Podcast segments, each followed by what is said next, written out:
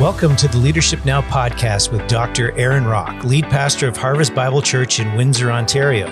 We talk about the nuts and bolts of theology, church life, cultural issues, pastoral leadership, ethics, and other relevant matters that will help you lead better now.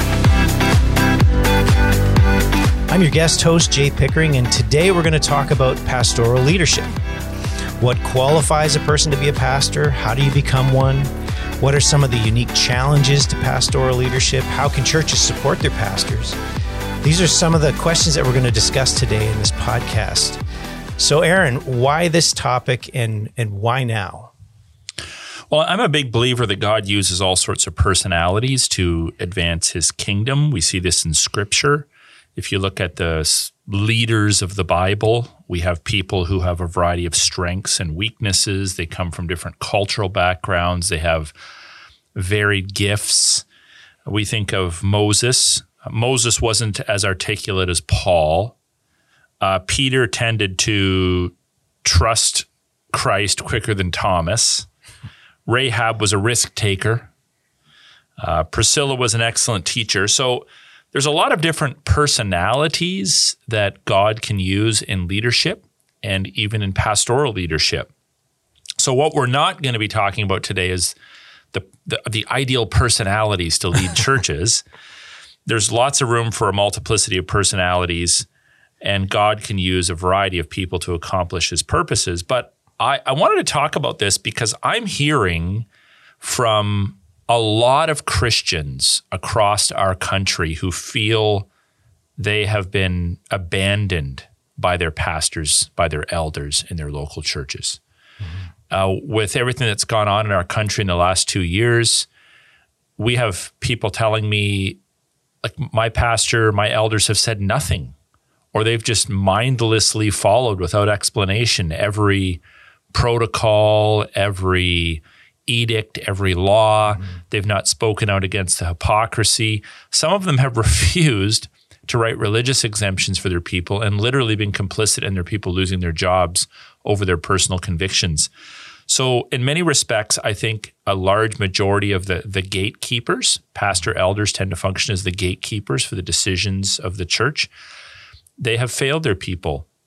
So, I wanted to do this podcast in order to, I guess, give us a, a fresh, renewed vision for what pastoral leadership is in the life of the church. I hope that this will encourage pastors and elders to refocus who maybe have lost their focus. Mm-hmm.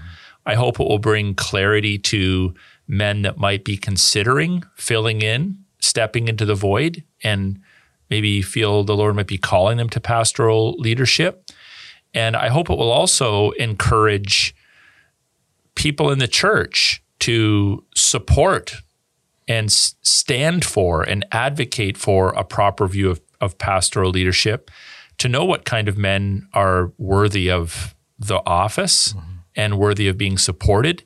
Because we don't want we don't want it just to be the pastors that know what pastors are supposed to do. Right. We don't want it just to be the, the elders that kind of have an understanding what an elder is. We want the congregation to understand what these critical what this critical office is and to function uh, accordingly. Um, I think a couple other maybe lesser reasons would be sometimes I I'm I'm chatting with men who are thinking about going into pastoral leadership and they're they're not really even clear on what it is or what the function is. So that this might be helpful. Um, and, I, and I would also just say that there are some unique challenges in every generation that pastor elders face, and we have some unique challenges in our generation. So hopefully even guys that are functioning well in this role will just kind of be encouraged and equipped to function in a culturally appropriate way, in a way that kind of brings the gospel to bear on the structures and uh, the authorities of our culture. So that's, that's basically why why I wanted to do this uh, podcast today. Mm-hmm. Well, I guess it's important then to start out by defining what the yeah. term pastor uh, means and and and uh, how it how it should be used in churches sure. today. Yeah, so this is really important. So when when people go to church, they hear a lot of different titles thrown around. Yeah. So and it can be very confusing. So we have in various denominations, we have ministers, we have reverends, we have the word pastor being used, elders, bishops, overseers, archbishops, cardinals, popes, directors, team leaders, Padre. uh, padres. I was called a padre once, and I was a fire chaplain. Uh, chaplain. So there's there's all there's a long long list of titles and terms that we use, Yeah. and it almost might make people think there's like 50 different offices or 50 different roles in the life of the church. But I want to just bring some simplicity to this. So when we're talking about pastors, we're referring to the, the highest office of human authority in the local church. So in the New Testament, there's there are deacons.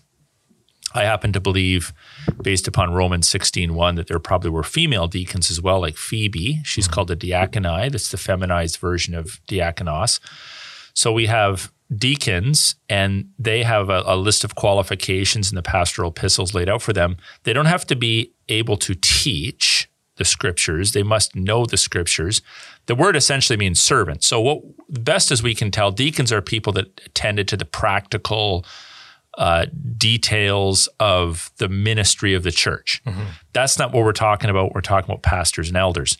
So in in the New Testament, we have the English word elder or elders, and this comes from the Greek word presbyteros. So presbyteros, that's like Presbyterian. That's where Presbyterian comes from.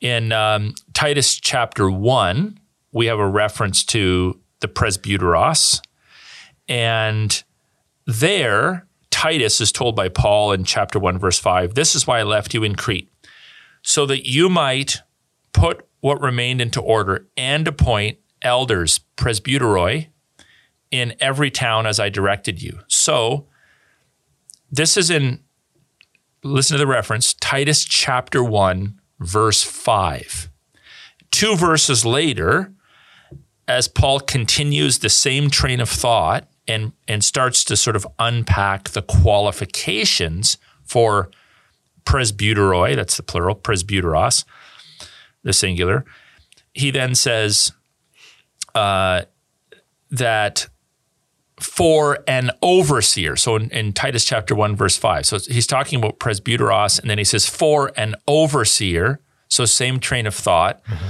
The word for overseer there is episkopos. So we have the Episcopal Church. That's from that right. word. Yep. And that means overseer. So it would seem that presbyteros and episkopos are synonyms. They have slightly different meanings, but they overlap. They're synonym, synonyms, not cinnamon, but synonyms that uh, that define the highest office of leadership in a local church. Now, the word pastor is interesting because we tend to use the word pastor mm-hmm. more than we use the word elder or overseer in a lot of our churches. Maybe ours being the exception because we use the word elder quite a bit. But this is the word poimen, and it means a, a, shepherd or leader of a flock, like of people. Obviously, a literal shepherd is a leader of a flock of sheep, but or goats. But this is a leader of a flock of people.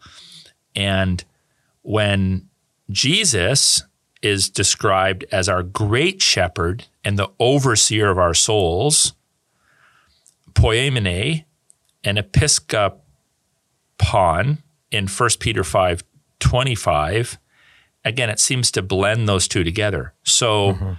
if Jesus is called the great pastor and overseer, pastor and overseer, if that if the joining of those two terms with the word and is referring to the same thing, then it would appear, best as we can tell in scripture, that the word pastor, the word elder, the word overseer have similar notions to them. They refer to pastors and overseer, and overseer is a pastor, and elders and overseer, and elder is a pastor.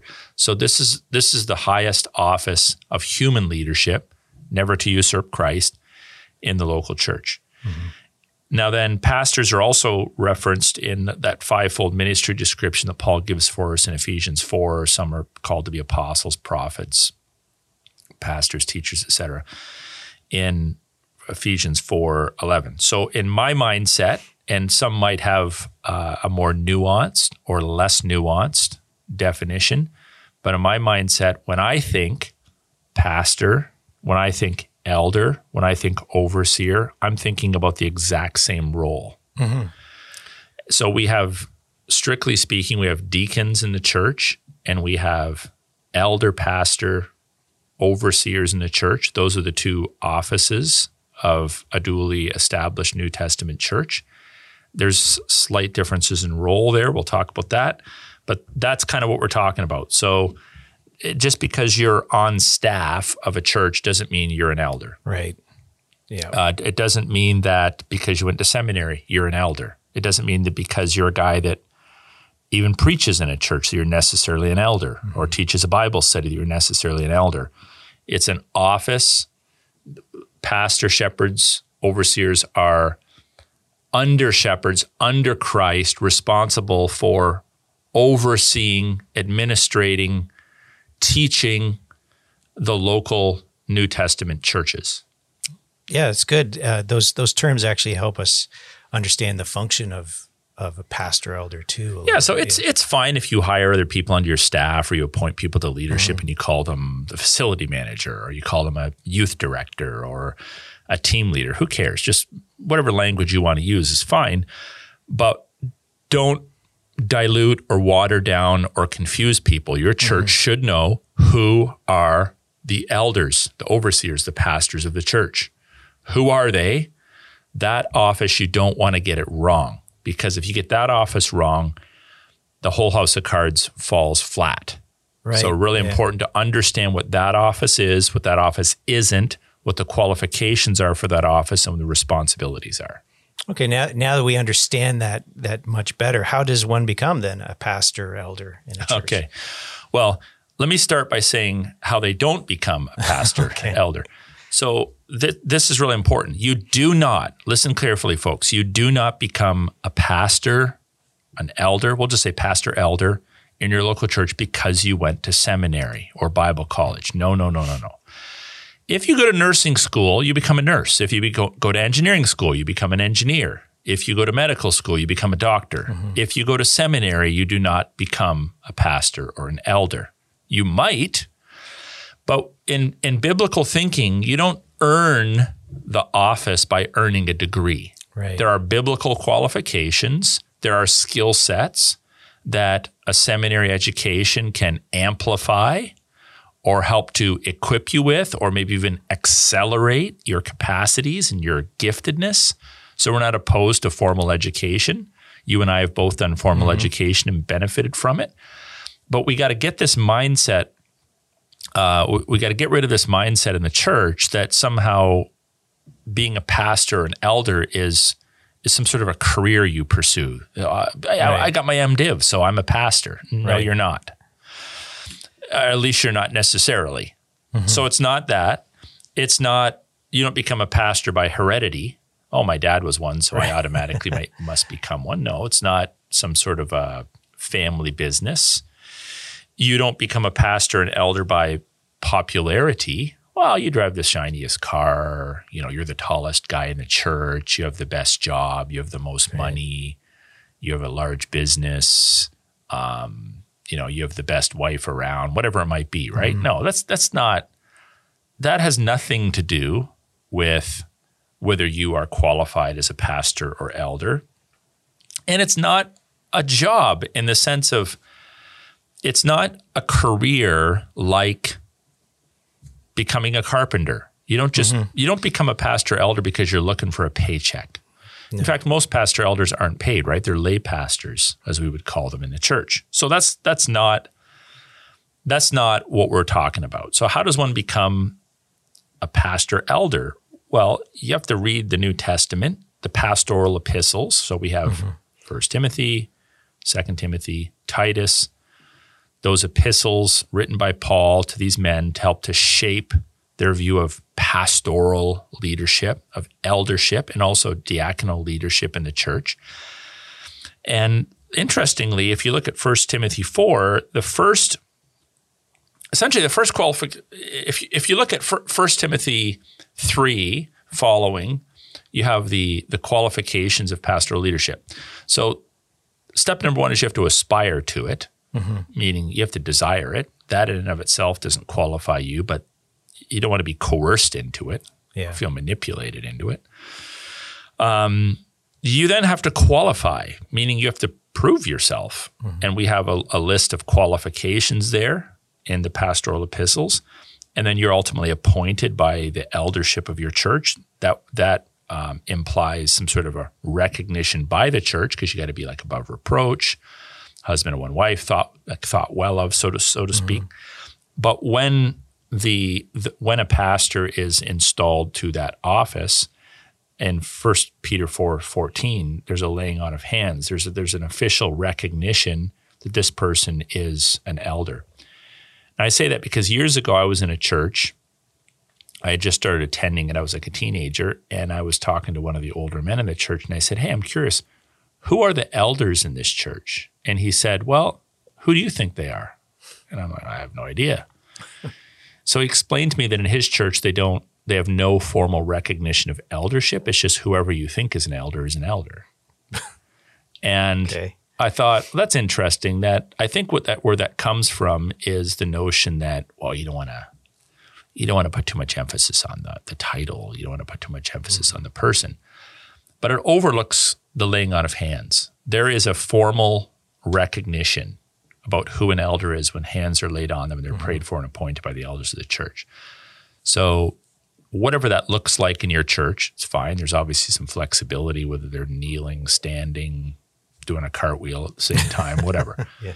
We're not going to get into the weeds in terms of the timing, who prays what, who says what. There's some sort of an official laying on of hands, a mm-hmm. recognition of, of the office. So it's not just who do you want the person to be? Yeah. you should know in your church who the elders are and who the elders are not. Um, it's also noteworthy to to remind folks that it, it is reserved for qualified men. It's not for all men. In fact, it's for a very select few men. But it is an office that is reserved for qualified men. And I'm going to I'm going to the, the number one reason for this is that when when Paul was outlining the qualifications for eldership, which we'll get to in a bit, one of the qualifications is they have to be apt to teach, not mm-hmm. biology, not math, not science, you know, blah blah. blah. So it's not like well, you're a teacher, you get a leg up. You're because you Yeah. could you could have the the ability to teach math, but not have the spiritual gift of being able to teach the Bible. So they have to be apt to teach. So that's the a defining characteristic that differentiates deacons and elders. Mm-hmm.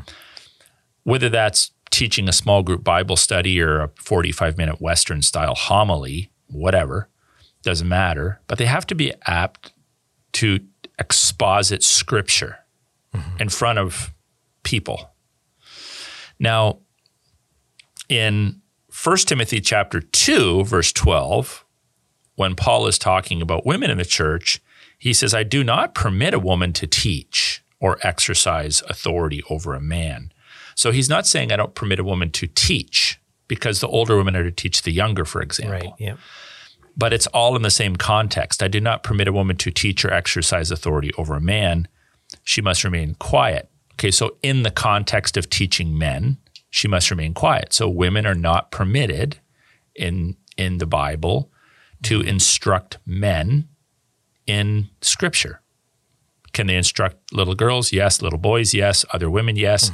In this respect, we need to be clear with our language. Women can be preachers, but they can't preach to men. Right. Yeah. So women can preach women's conferences, preach to groups of women, preach in a small group to women, preach to children, teach, Uh, but they're not to teach. They're not to teach men. And Paul bases that not on culture but creation order. right. For Adam was formed first, then Eve.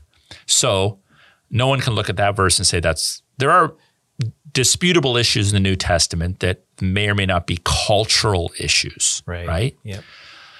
But one thing that's not cultural is that women are not permitted to teach men the word of God uh, in in the life of the New Testament church. Okay, so that's that's kind of important.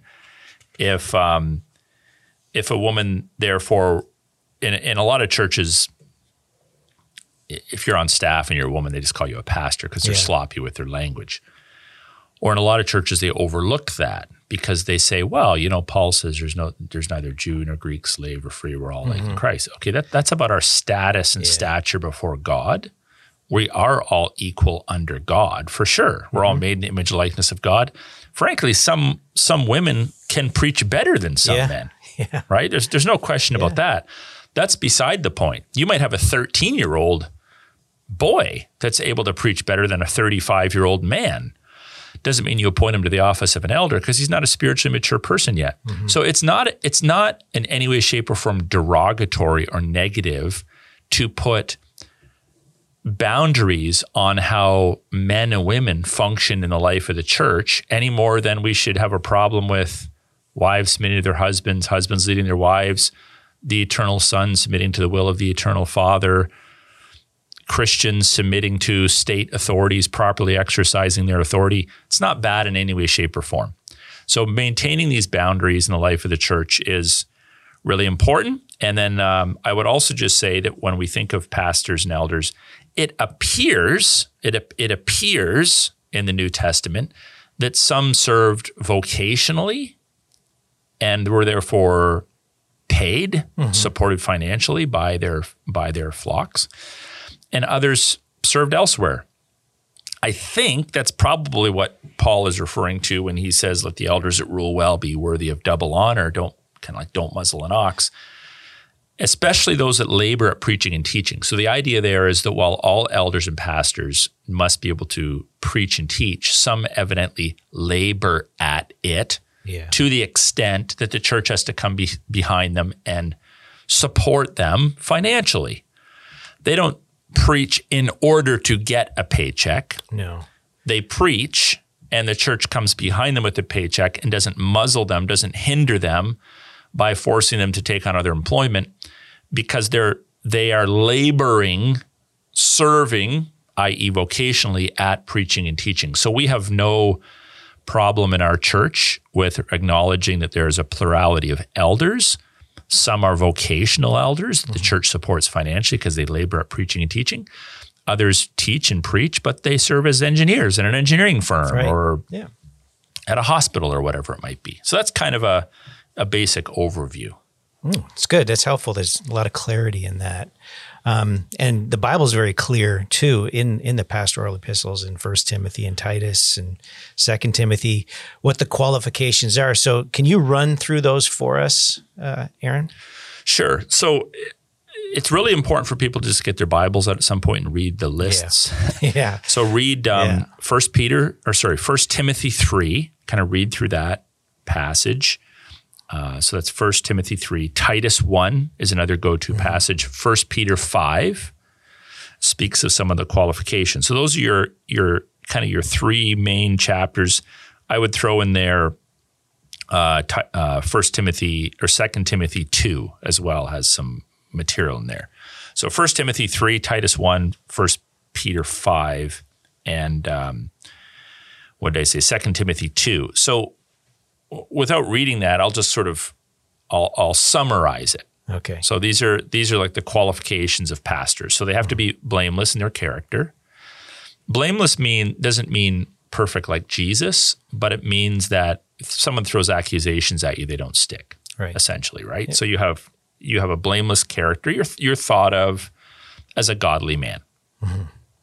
You also have to be called, so you have to aspire to it. It has to be uh, a, a, a desire, a spiritual desire, and has to be cor- a correct, correctly motivated desire. Sometimes guys go into ministry because they think, "Oh, I'm going to get attention there."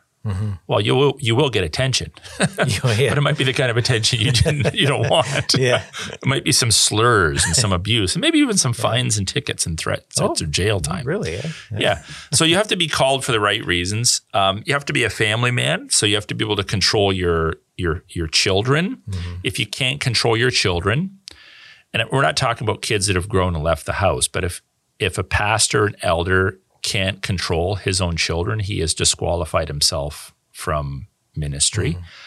And I remember when I was younger and my kids were younger, I would actually say to them sometimes they were acting up. I would say, you know what? If you if you keep this up, you're actually disqualifying me from being able to serve. Smarten up. So I wanted them to know that I expected them to obey me and follow my lead, but I also wanted them to understand that it's not an it's not a negotiable. So if a pastor has a, a kid that's in his home and it's not it's not like they're just going through a little rough patch for a few months, but mm-hmm. they're you know they're they're a pothead, they're sleeping around with their girlfriend, they're a disobedient punk, whatever. They don't go to church, they're pretending to be the opposite sex. Mm-hmm. You have disqualified yourself from ministry, and the, and it makes sense because if you can't handle your little family. Yeah. How in the world are you going to provide oversight to the church and all the complexities there? Yeah. He must be hospitable, meaning um, uh, friendly, warm, uh, able to interact with strangers. You, every once in a while, you meet a guy that's sort of an ivory tower bookworm. He just he wants to be a pastor because he loves just spending all of his time reading commentaries. Yeah. And when he walks into the service on Sunday, he doesn't talk to people. He's not friendly. He doesn't remember people's names.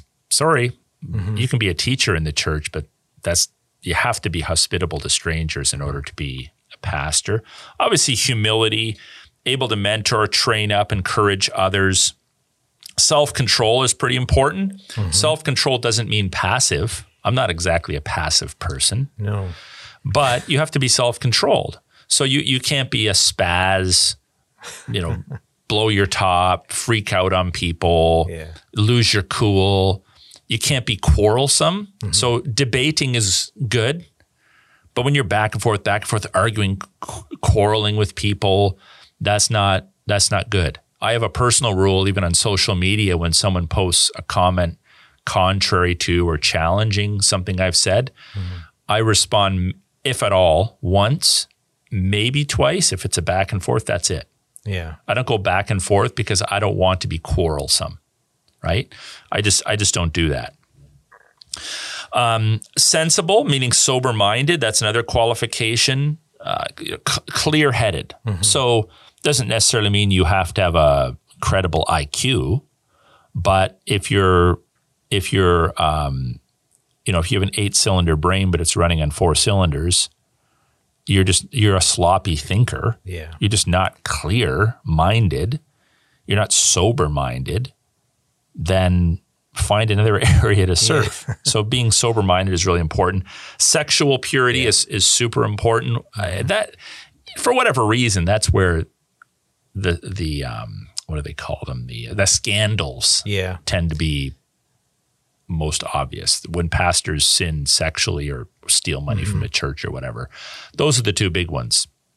They don't tend to get as much flack if they have a bunch of punks at home and their kids are brats, they might get a little bit of that. But yeah, they tend to really get uh, a lot of attention, even from the media, if they sin sexually or financially, which is interesting because the world actually promotes sexual sin, but then is pretty hard on religious people when they sin sexually. So pastors need to be sexually pure. Mm. So you're not viewing pornography, you're not sleeping around with other women, you're not a flirt, you know, you're not you're, you're, you're staying away from sexual sin. Mm-hmm. You are committed to to your wife.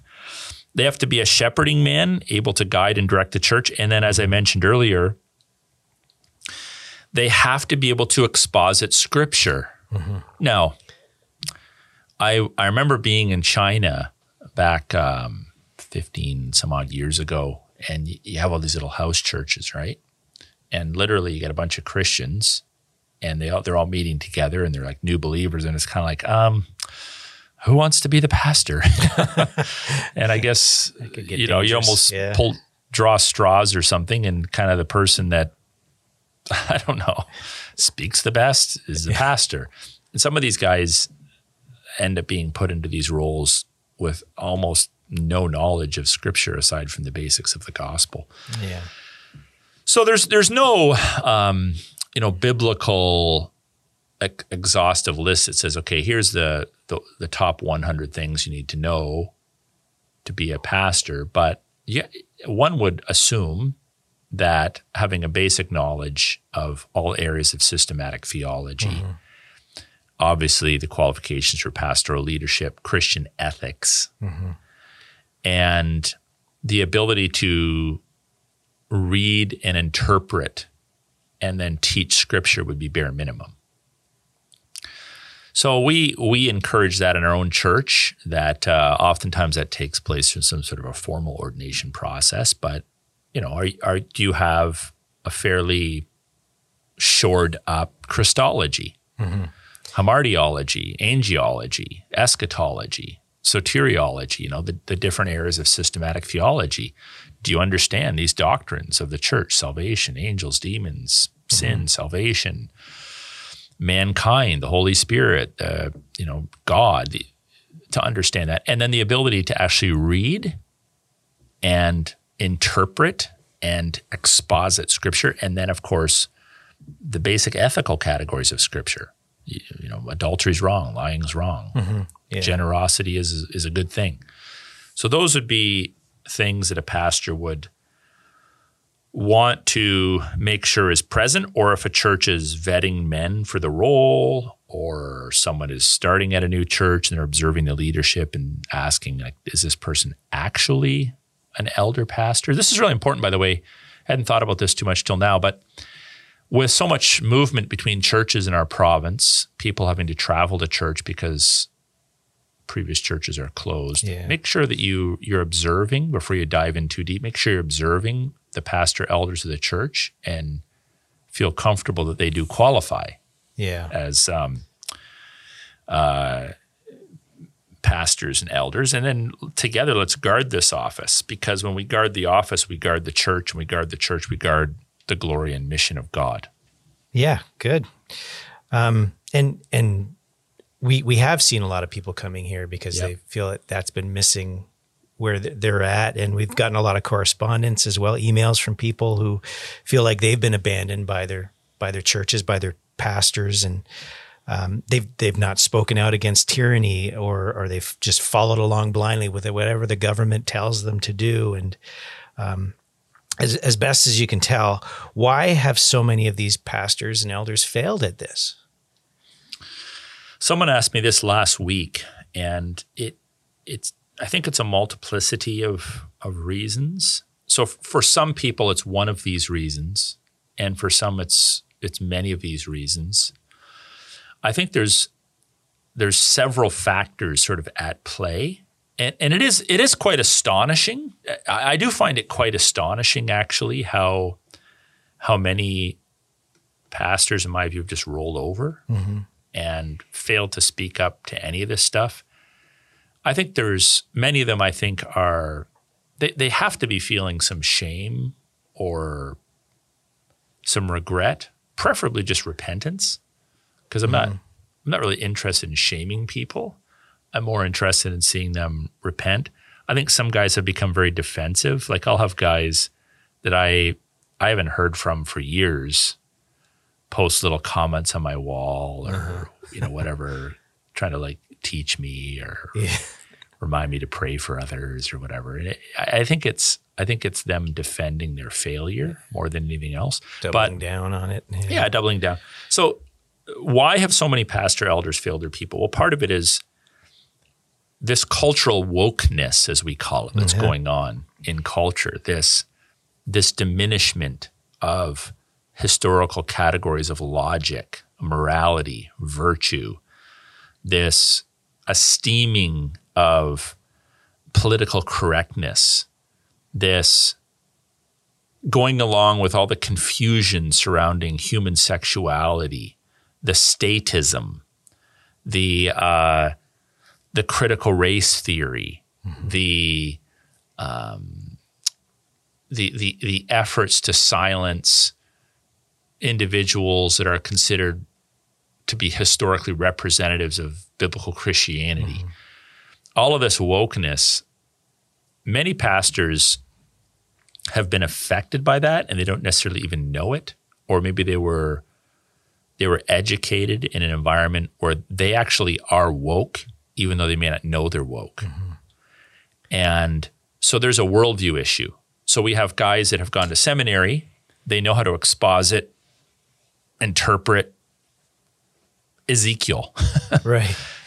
they, they they know they have a strong position on biblical eschatology or whatever it might be. They may be tenured. They may be considered Papa Bear pastors who are looked to for to mentor younger new pastors, but their worldview is not actually a Christian worldview. So there's a difference between there's a difference between being a Christian who understands scripture and actually thinking Christianly. Mm-hmm. Like thinking Christianly about about the state. Thinking Christianly about law, medicine, yourself, history, philosophy. So we have a lot of and and this is true of people in our church, right? Mm-hmm. So we have some really good people in in our own church and we and we had some really good people in our church even before all the lockdowns who left. And you're like, okay, I was not expecting that. Those are like really good people. They've been in the church for a long time. They've served in positions of leadership. They left because they don't actually have a Christ, a thoroughly robust Christian worldview. Mm-hmm. So an example would be they idolize medicine, or right. they they actually believe that the media is reporting the truth, mm-hmm. or they believe that the church is subject in its worship and ministry to the edicts of the state. Yeah. Or whatever it might be. And many of them, it's because they were raised in secular humanistic schools and they're the categories of thinking that inform their decisions. Their, their basic basic philosophy of life is not a Christian one. I'm not right. saying they're not born again believers, but they don't have a Christian worldview. So that's that's part of it. And mm-hmm. pastors are like that too. Um, secondly, Jay, I would just say, okay, so I, I want to be kind in this, but I also want to be clear. Just because you have the capacity to dunk people in a baptistry or prepare and preach a sermon or meet with someone who is going through a divorce and give them some counseling doesn't mean you're a leader. Right. So I think there's a lot of people in pulpits today that were appointed to the office of elder, pastor, bishop, overseer, whatever word you want to use, who are who actually have shepherding gifts mm-hmm. and may even ha- may even may even have teaching gifts, but they don't have leadership gifts. So they're they're because the word shepherd, uh, the word pastor means shepherd, and one can can have a shepherding gift but not be an actual pastor or right. elder. Yeah, just like one can have teaching gifts but not be an actual teacher or like almost like the office of teacher that was established in the New Testament church. Mm-hmm. And I think there are many pastors that are really nice men, like they genuinely love people and they are they're kind and they have a heart for Christ, but they're not overseers. Mm-hmm. Like the word overseer is the, the, the best word of those three to refer to someone who actually leads, who oversees the church. So it would be better if they served as teachers in the church or shepherding counselors in the church, yeah. but they're, they're, not actually overseers. They don't lead people. Yeah. And so when you're, you might be able to get away with that if you have other strong leaders, but when you're in a crisis like this, yeah. if you're not a leader, good luck. Yeah. Right?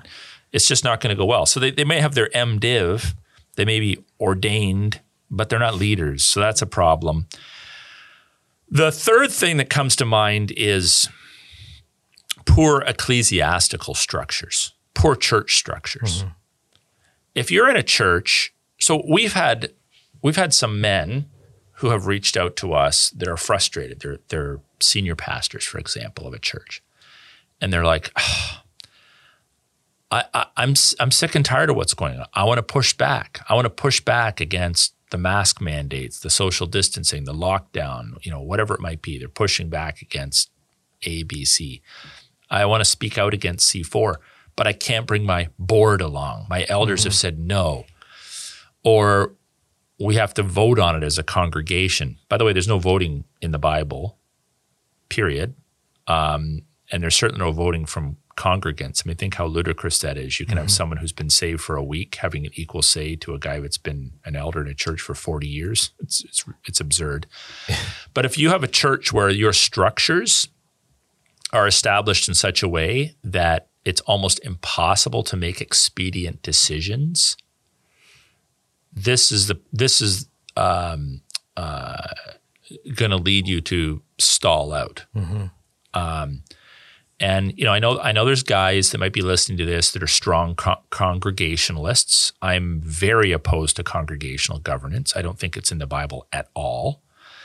But even if you are very a very strong advocate for congregational government, if if your congregational government has disallowed the elders of the church from making decisions to lead during these times of unprecedented tyranny and struggle, you need to rethink some things.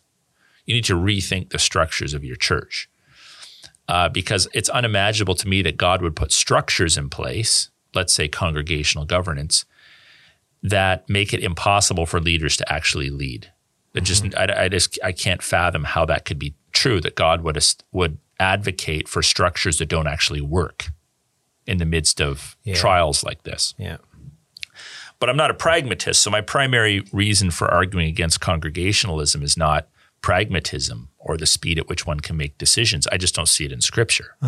I see input, I see quality of personhood and uh, service in the life of the church, but it's an overseer oversees. An overseer doesn't wait for the other, the entire congregation to oversee him Right. and then just run their plays. Yeah. Nothing Yeah. good gets done. Yeah. I think eh, you know you, you talked about leaders, leadership as one of the key elements in pastoral ministry, and I, I think that's the one thing that gets missed by so many when they think of well, what's a Canadian pastor? Um, well, he's a nice guy who loves the Lord, who loves people, and gets up and preaches on a Sunday. And and I, I think that that key element is missing in a lot of even growing up. My understanding of what a pastor really is. So that's very helpful.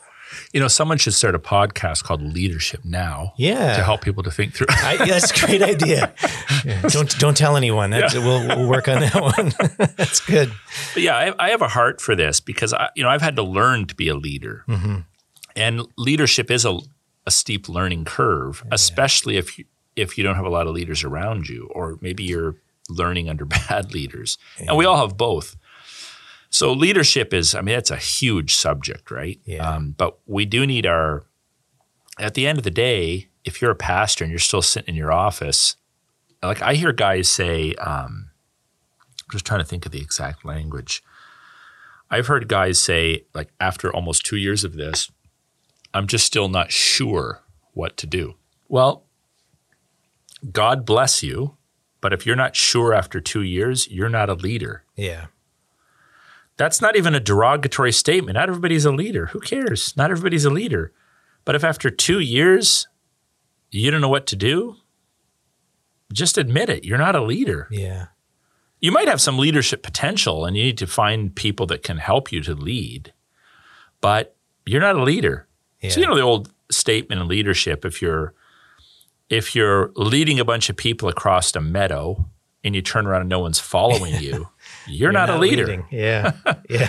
Nor are you a leader if you're standing in the middle of the meadow and a bunch of people are waiting for you to give them direction. You're still staring off into the blue skies. Yeah. And this is the the imagery that comes to mind when I see a lot of the way a lot of churches have conducted themselves. So we have some brothers out there that have said some things that I think are just flat out wrong uh, about lockdowns and statism and whatnot. But at least they're saying something that people can debate and dispute. But there's a lot of churches that have a lot of people that have said, I, I've heard nothing from my leaders. They don't say anything. They just, I mean, they might announce on a given Sunday what the latest health protocols are. They're not helping us to think through any of this stuff. Yeah. So that's a problem. Well, we also have uh, fear, cowardice, willful ignorance. You know, all those, all those um, um, sins really Yeah. that are present in a lot of pastors. I also would say, Jay, and you know, in our church, we've railed on this for a long time. So we have, I think, you might know better than me. I think we have maybe around 16 or 17 people that serve on our staff in various mm-hmm. full and part time roles. Some are elders, some aren't. But when I say our staff, what I mean by that is people that serve in areas of church service or leadership, and the church supports them financially. Mm-hmm. And then we have hundreds of other people that serve in other areas of ministry in the church, generally, you know, who work elsewhere mm-hmm. and they're not supported financially by the church unless they're in a crisis. But we have people that are on our staff, as we call it. It's not the greatest language, but it's, mm-hmm. it's the language we have at our disposal. And they are supported financially by the church. But we say to people, look, please, please, please don't ever join our staff. And we say to our staff, don't think of this as your employment. Right. Don't think of this as your employment. Because if you think of it as your employment, then you're always going to be tempted to become a man pleaser, to keep your Yeah. job. Well, what if the what if the elders fire me? What if the lead pastor fires me? What if my supervisor gives me a bad review, right? Yeah. And a lot of pastors, I I would say around the time I went started into vocational ministry, which would be going back 28 years, uh, it was we would we would use more language more like a call. We didn't we didn't really talk about going into a church ministry as a pastor as a job.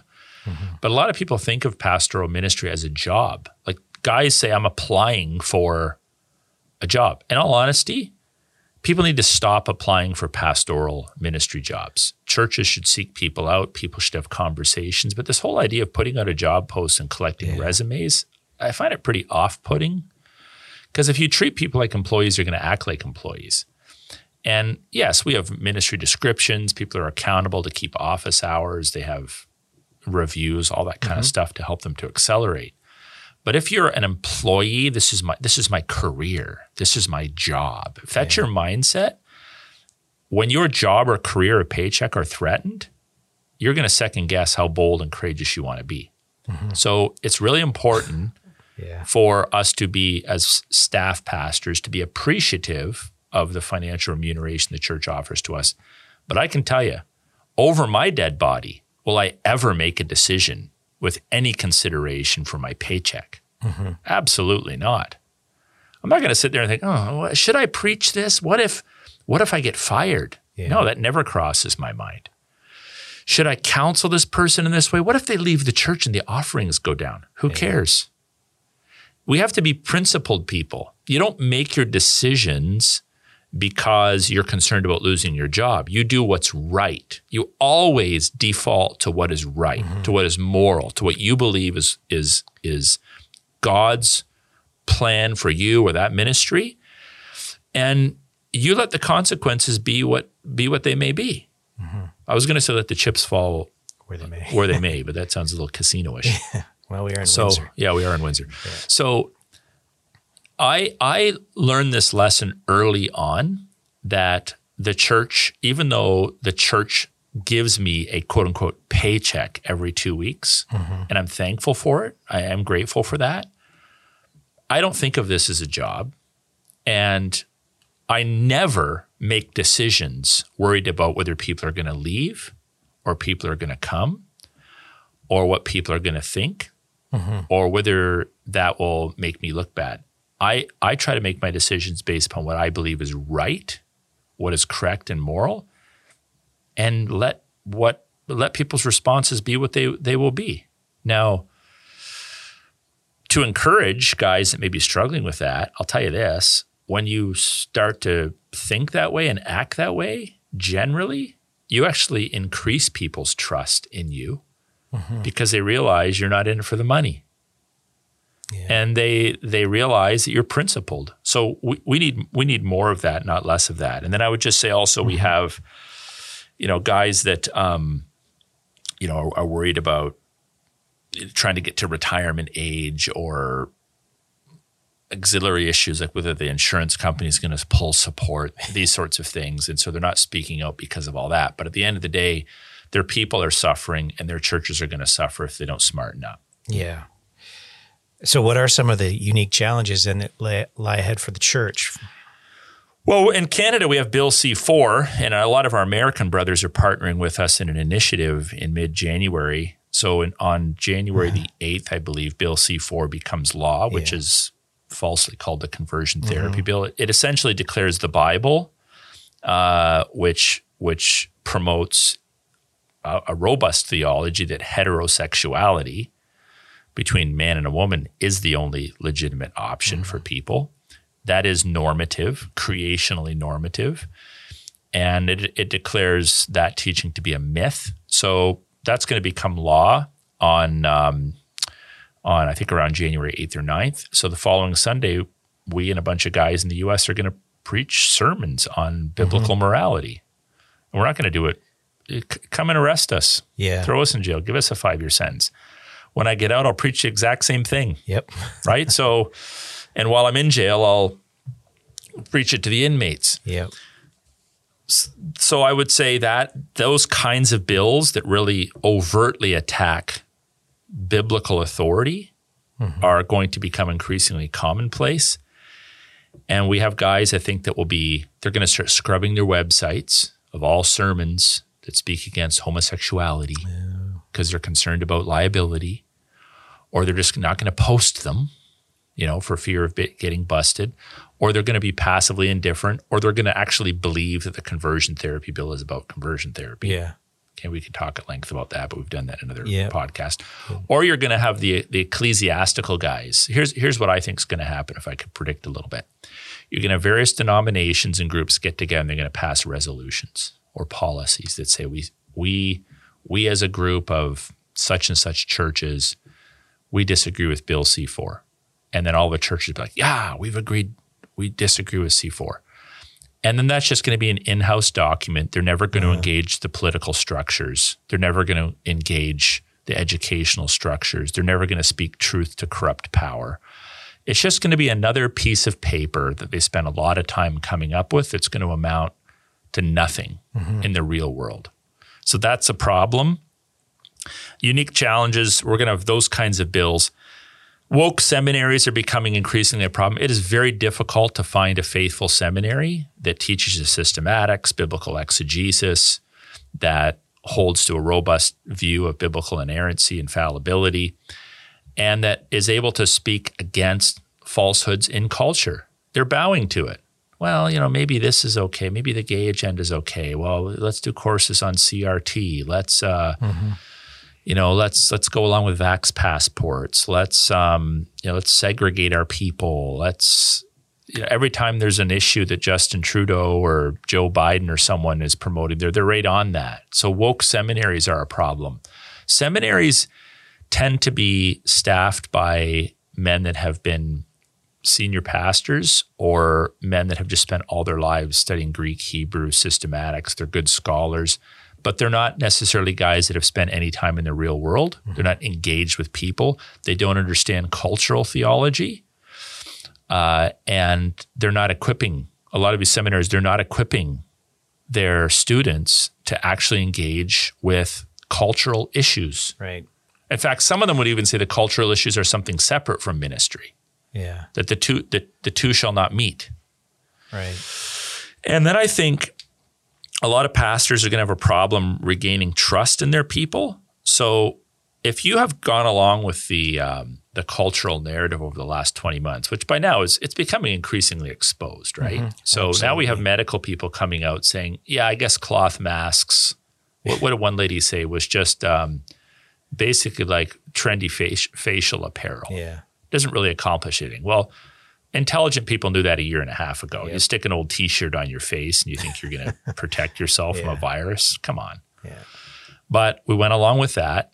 They've gone along with the vaccines, just just two vaxes, and now we're discovering, oh, we need a third vax, and that only lasts for ten weeks, according to the New York Post. So now we're realizing the medical establishment isn't as smart as it has presented itself as. They, they don't really know the efficacy of the vaccines, even though they've promoted it as safe and awesome and the solution to all of this. There's a lot of sketchiness. So pastors that have promoted that or you know put their foolish pa- Facebook or Twitter. Um, I, I've seen a few guys that say nothing against the culture wars, and they got their little picture boosted.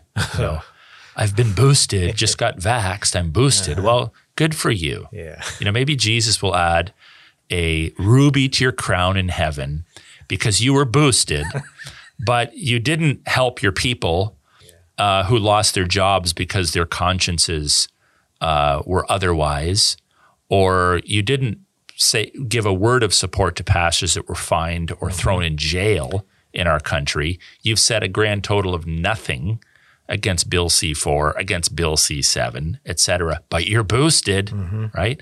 So guys that are that are that have done this, they're going to have to take about a 10-year break from ever preaching against persecution, Yeah. calling their people to follow Jesus Christ, sacrifice their lives for Christ. There are people going to say, "Are you kidding me? Really? Mm-hmm. You want me to lay it all down for Jesus and you laid nothing down during this time of turmoil and trial and persecution for the Christian church? So that's going to be a problem. Biblical literacy is, is a growing problem. We have more resources at our disposal than ever before. And so many people don't seem to understand the Bible Yeah. basic categories of the gospel, the kingship of Christ over creation. Are you kidding me? Christ is king. Do you, do you understand that? That's a problem. And then I think I'll just mention one more. A unique challenge is going to be the rise of egalitarianism because we have a lot of wimpy men Yeah. who, do- who won't take a lead. And if they don't take a lead, then understandably the women will rise up and take their roles from them. And then that will just create more problems in marriages and church ministry and with children and family and in the gender wars and all that kind of stuff. We could speak about that at length. But a confusion of roles is one of the signs of a failing culture. And we're already seeing that in the mm-hmm. church. And I think that's going to become an increasing problem. And if churches don't get that one right, they're just going to create a multiplicity of other problems in the future. Mm-hmm. Yeah. So, what hope is there then in for the future of pastoral leaders in in Western nations like Canada and the United States? Well, I would say number one, we need to clarify. That's why we're doing this podcast. What is a pastor? What are what are elders? What are their responsibilities? What are their qualifications? And are we actually going to enforce and promote and teach and bring clarity to these issues in our churches? Yeah. So clarity, clarity, clarity is super important. Super important. We need to create men of conviction and men of perseverance and men that are open-handed rather than close-fisted about their ministry who who see it as a stewardship not being concerned about losing their jobs or getting fired we should kind of welcome that if we take a stand and we get fired we should welcome that Um, we we need guys that are that are aware of culture. So not just guys that can open the Bible. This is how a lot of guys are taught to preach, and they they they think this is so super spiritual, right? It's like they open their Bible on Sunday and they get up and and they're like, you know, this is what the Bible says. This is what the Bible says. This is what the Bible says. This is what the Bible says, and you're getting a lot of amens. Oh, this guy's a real good exegete, right? He oh, he throws a few Greek words in and a few Hebrew words, and he's got the, you know, the preacher's whine. You know, the preacher's whine Yeah. right, where instead of saying God, you say God. You know, you kind of just really lay it on thick. Yeah. Like you come across as this really intense expositor of scripture who spent like 40 hours in his study just poring over the Greek text, and he's just able to exposit every nuance. But he has no clue about what's going on mm-hmm. outside the doors of the church and he's not equipping the saints for the work of the ministry. There's no connection between what the bible says and what you're supposed to do with what god has said. Faithful preachers will exposit scripture and then give application warning criticism encouragement to their people in light of what's going on in the church in light of what's going on in culture, in light of what's going on in politics, law, education, seeing God's God, Christ is king over all of these things. He's Christ, Christ is king over all authorities, all powers, all thrones. He will bring the, the gospel of Jesus Christ, which hinges on the lordship of Christ, to bear on all spheres of life, right?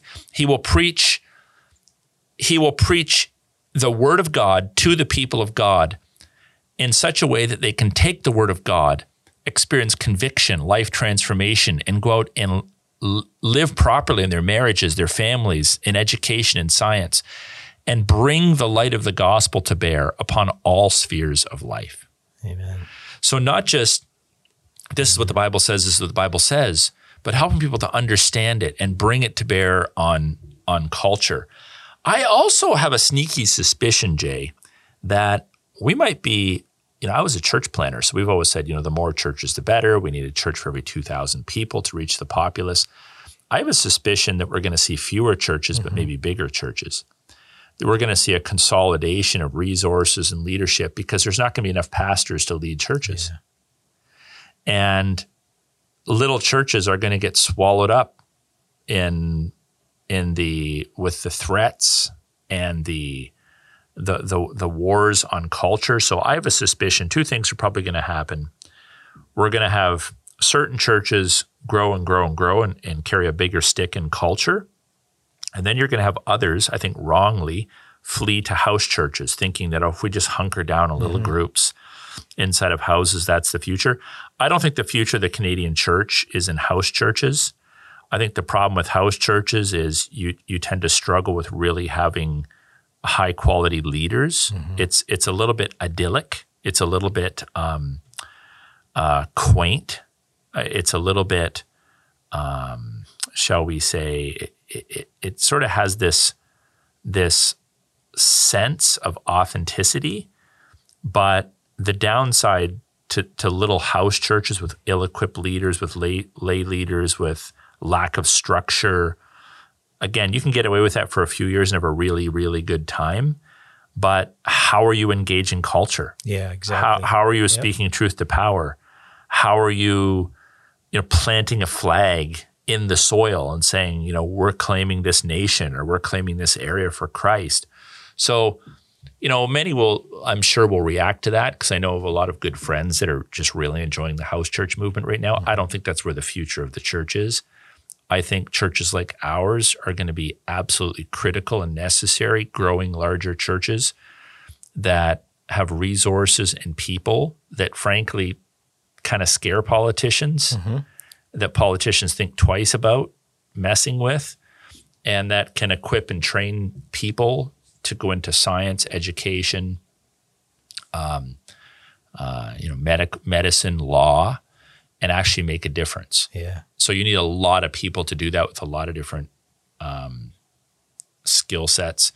Uh, pastors also need to just, I mean, they need to be godly. I mean, you have to be, you have to love Jesus yeah. more than anything, more than your own life. If you don't love Jesus more than your own life, you will fail. Yeah. So loving Jesus being black and white about certain things. Every pastor should be able to say, I, I will take a bullet for Christ. There's no question about it. I'm absolutely sure about the gospel. I'm absolutely sure about the authority of Scripture. I'm mm-hmm. absolutely sure about the second coming of Christ. Absolutely sure about these things. I don't waver on them. It's not like dark gray, it's black mm-hmm. and it's white. So we need men that are godly and men of conviction. These are these are going to be critical um, qualities and characteristics to lead in in the coming months and years. Absolutely. So one final question then: um, How can Christians contribute to a strong view of pastor elder leadership? Then, well, I hope that our teaching today on pastoral leadership mm-hmm. does is is more than just a benefit to pastors and elders. I hope it actually equips God's people who are not pastoring or eldering in churches to know what to look for. So hopefully we've already said some things that are helpful, but to maybe bring some clarity to this, if I were to speak to the average Christian and they were to say, okay, how how should I be interacting with pastors and elders? What should I be thinking about? The first thing that comes to mind would be you need to know what the office is. yeah. you may you may be the kind of person that is being called to that, or you may have an influence in who those people are in the life of your church. So you need to bring, you need to know what is a pastor? What is an elder? What are the qualifications? And look for those and make sure that the men that are serving in that role actually qualify. Um, and then affirming those that qualify, or maybe talking to younger men in the church that you see developing giftedness mm-hmm. in, encouraging them. You know, I've, I've seen some things in you. I, you know, when you, when you speak, people listen. I mean, when you you have a, you have some wisdom about you. You seem to understand Scripture. Your your relationships are intact. Affirming these qualities in people's lives. I know in my life when I was very young, I mean, it never even crossed my mind to go into pastoral ministry. Like no one, nobody ever even hinted at that. Mm-hmm. But as I matured and I became more aware of who I was and what God was calling me to, well, then all of a sudden people were like affirming it, right? Yeah. But how much better would it have been if maybe earlier on people were affirming it step by step? Um, you know, keep your, you want to, as a, as a layperson too, you want to balance. You want to keep your leaders accountable, but you also don't want to act like you are their boss or overseer. So a lot of people have this idea, well, I'm not a pastor, but I keep the I keep the pastor accountable. I send him an email every Monday criticizing his sermon, right? Or I come up and tap him on the shoulder and say, "Sir, there's two new people over there that need to be greeted. You need to go greet them." Mm-hmm. Or you know, I, I remind him of you know his responsibility to pray for his people or whatever it might be. And those people are off-putting and frankly irritating. Um, pastors don't need you reminding them of their duties on a regular basis unless they actually need to be reminded of their duties because they're not fulfilling them. Right. So you want to be supportive of them. You want to be under them, but also encourage them.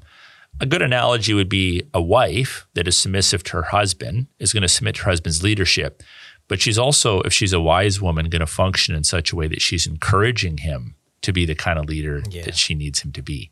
So affirming when he makes a good decision, hey, way to go, hun maybe graciously and gently having a conversation when he's failing. Mm-hmm. So that's the same kind of dynamic we want to see between pastors and congregations.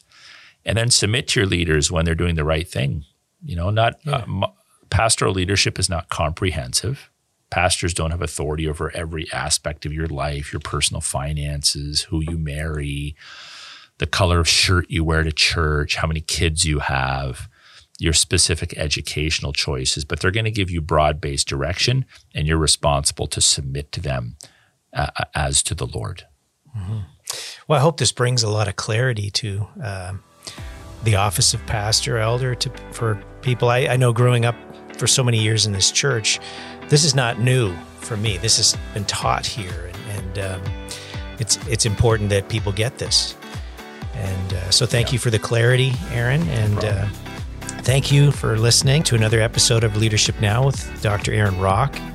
Uh, please subscribe on all our media platforms. Find us on the Fight Laugh Feast Network app and on cjxc.ca radio. And tune in for another episode next week. And Happy New Year.